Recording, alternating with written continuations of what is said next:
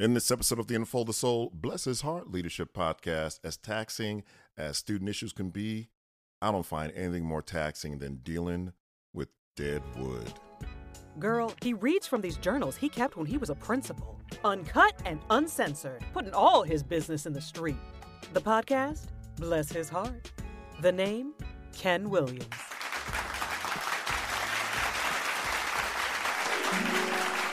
Now I'm faced with a dicey decision.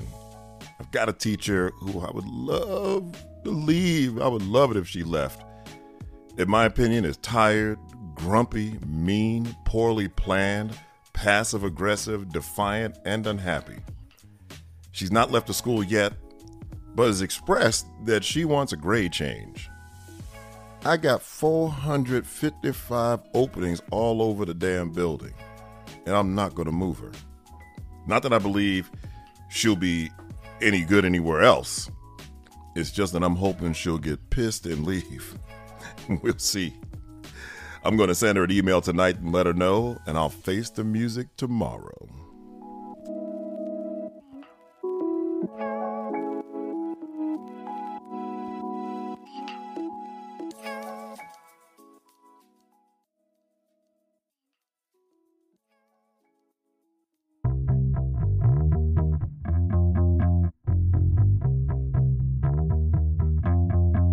All right, baby, let's get into this.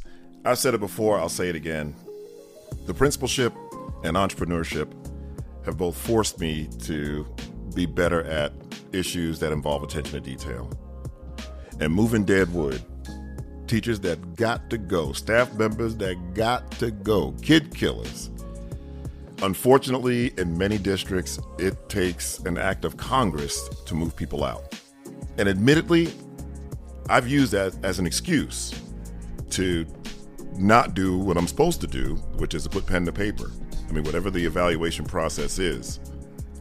And so I'm going to say, first off, pen to paper is the best route.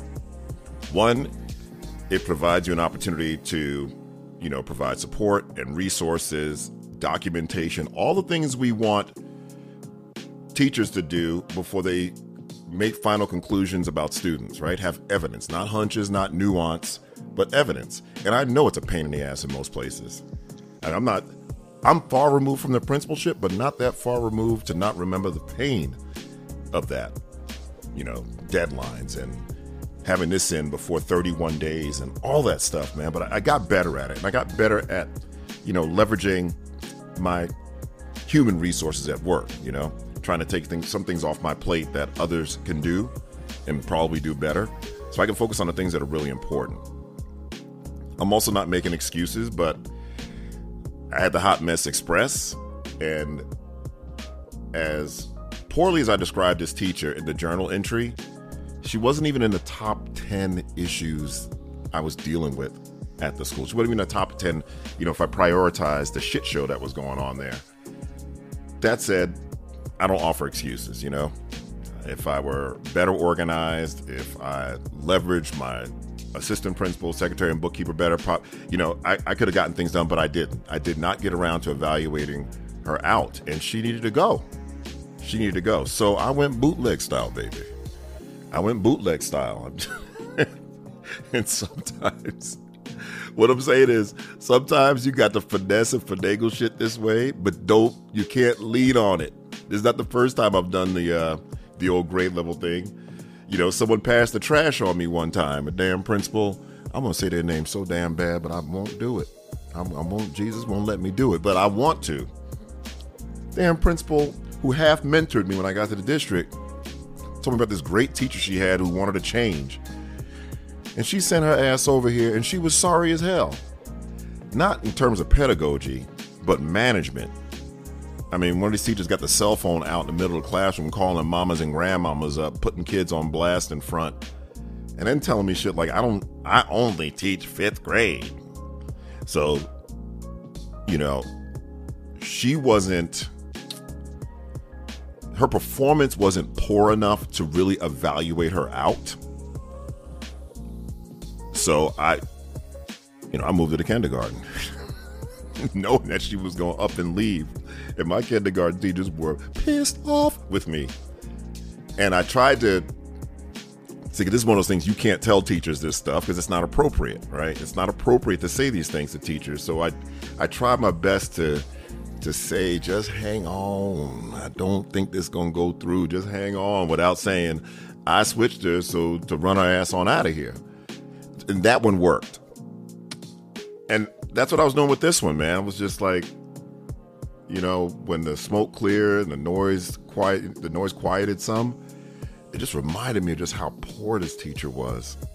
And it doesn't matter what grade level it was, you know, but it happened to be first grade. You know what I mean? It's just like, not that fifth graders should, you know, are better equipped to handle shitty teachers.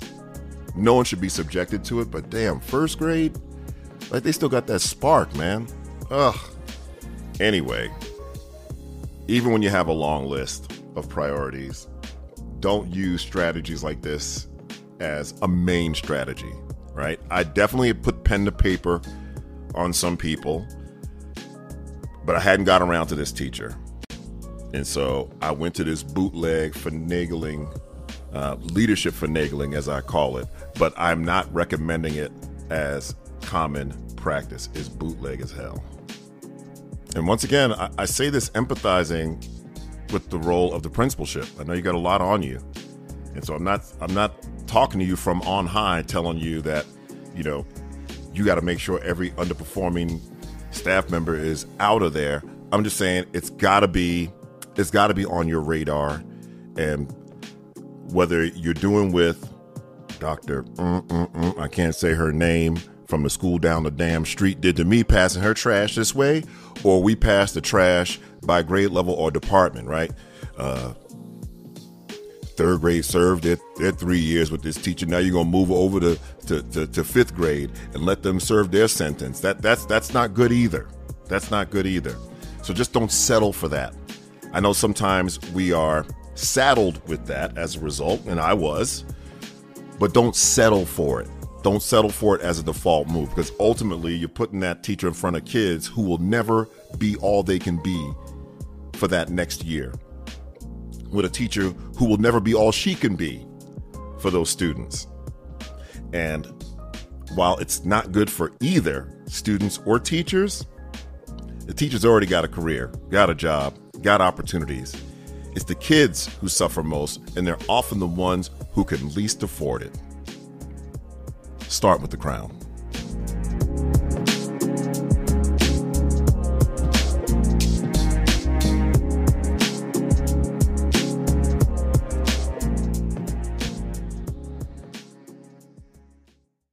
Leaders, if you're interested in how to embed equity on your campus, make it a part of your school's D N A, and ensure equity, excellence, and achievement for all students, regardless of background. If you want to know how to dismantle ability groups and make high levels of learning happen for every student, pick up Ruthless Equity, my brand new book. It will be out in mid-January. If you want to learn more about it, go to ruthless equity dot com. That's ruthless equity dot com. On the next episode of the Unfold the Soul, Bless His Heart Leadership Podcast, we are reminded of the power of visible leadership. You've been listening to the Unfold the Soul, Bless His Heart Podcast with Ken Williams. For more information about Ken, visit unfold the soul dot com.